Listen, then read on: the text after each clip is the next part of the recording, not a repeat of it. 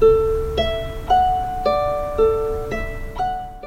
い星読みアドバイザーのきみこです。今日も聞いてくださりありがとうございます。今日は12月30日ですね。のはと私がですねちょっと初動を間違えちゃったっていうような配信したんですけれどもその時ね皆さんであの心配してくださるコメントたくさんいただいて本当にありがとうございました。えっとおかげさまでねなんか今日今朝起きたらなんか前よりちょっと楽になったなって感じたんですよね。やっぱりなんかこう余計な皮っていうかをね 取ってちょっと洗い領事をしたからなのかあのその突っ張り感みたいのがなくなってですね前よりちょっと膝を動かしやすいなってもちろんなんか触ったりねついたりはとてもできない膝をついたりはねできないんですけどなんかちょっと楽になったなって今朝感じました本当にありがとうございましたこの年末年始ねちょっとゆっくりあのしたいと思いますだんだんですね膝が痛いからっていう理由で大掃除をしないとか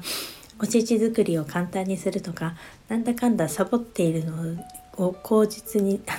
サボる口実にですねしちゃってるところがあるのでそのうちそろそろ夫からですねあのいい加減にしろって言われるんじゃないかななんて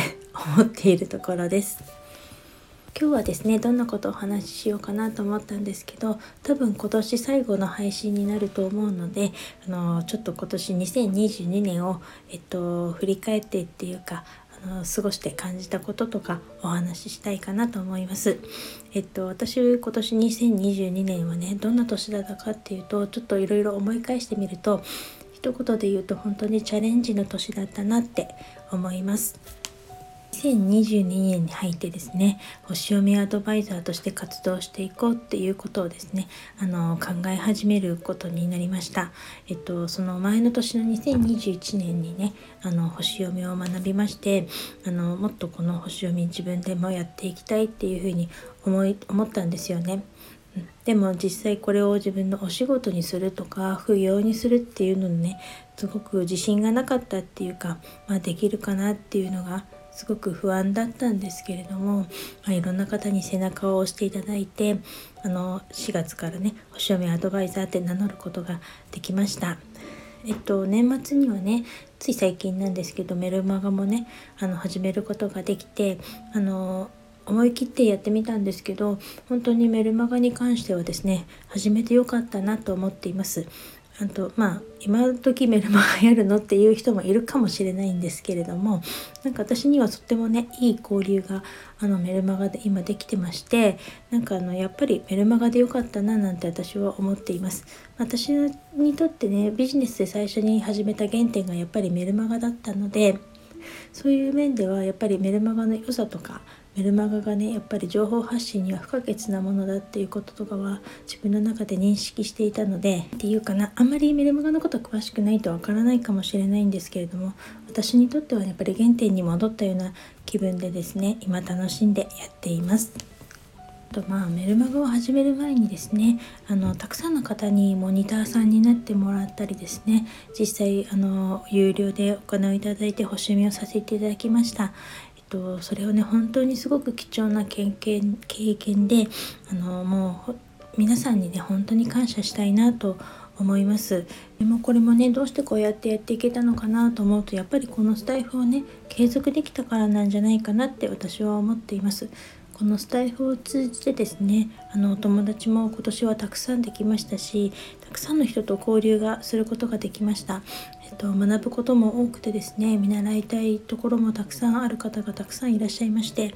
なんか本当に私はスタイフやっててよかったなと思いました。スタイフを始めたのは2021年の1月からだったんですけれども最初の年はねちょっといろいろあって辞めたくなった時もあったんですけれども2022年に入ってからはすごく自分の中で気持ちを切り替えることができてあの皆さんに支えられてあの毎日じゃないですけれども自分ではちゃんと継続できたので本当にこれは良かったなと思いますあの毎日じゃなくてもねちゃんとこうやって配信できるっていうことが自分で継続何かを継続できたっていうことがすごく自分の中で大きなものになってるんだなっていうのをすごく感じていますこういうなんかちっちゃい成功っていうかなうまくいったことをどんどん積み重ねて自分自身に自信がついていったらいいななんて思ってます。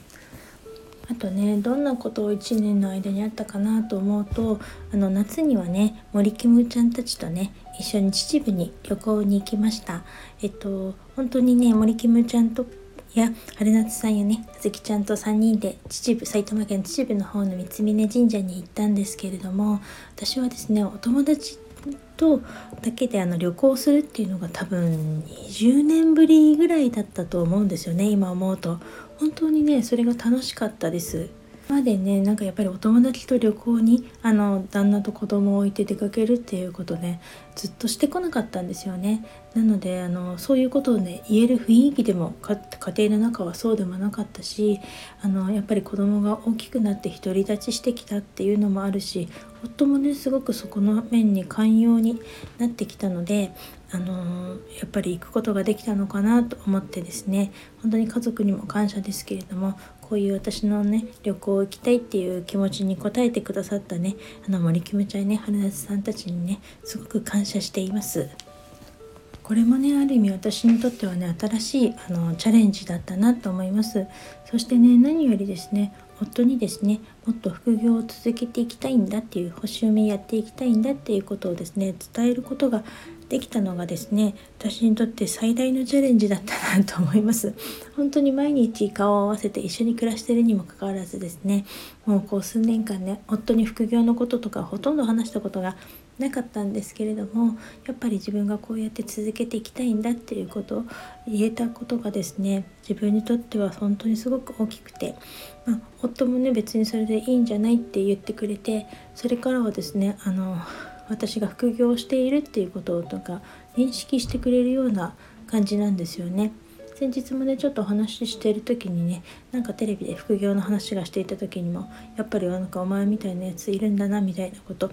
言っててですねあ私のことを認めてくれてるんだななんて思ってとても嬉しかったです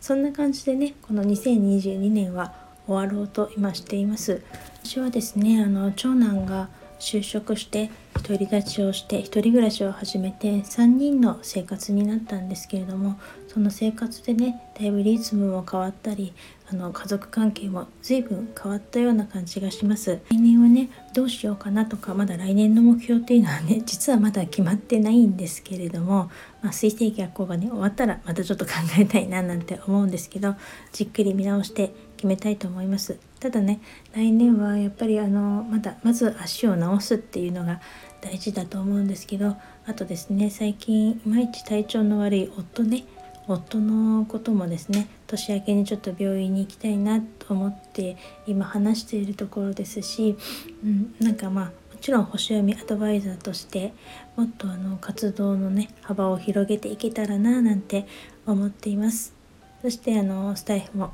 ちろんこれからも続けていきますのでどうぞですねあのこんな感じであの毎日ではないですけれども何だろうなゆるゆる続けていきますのでどうぞこれからもよろしくお願いします。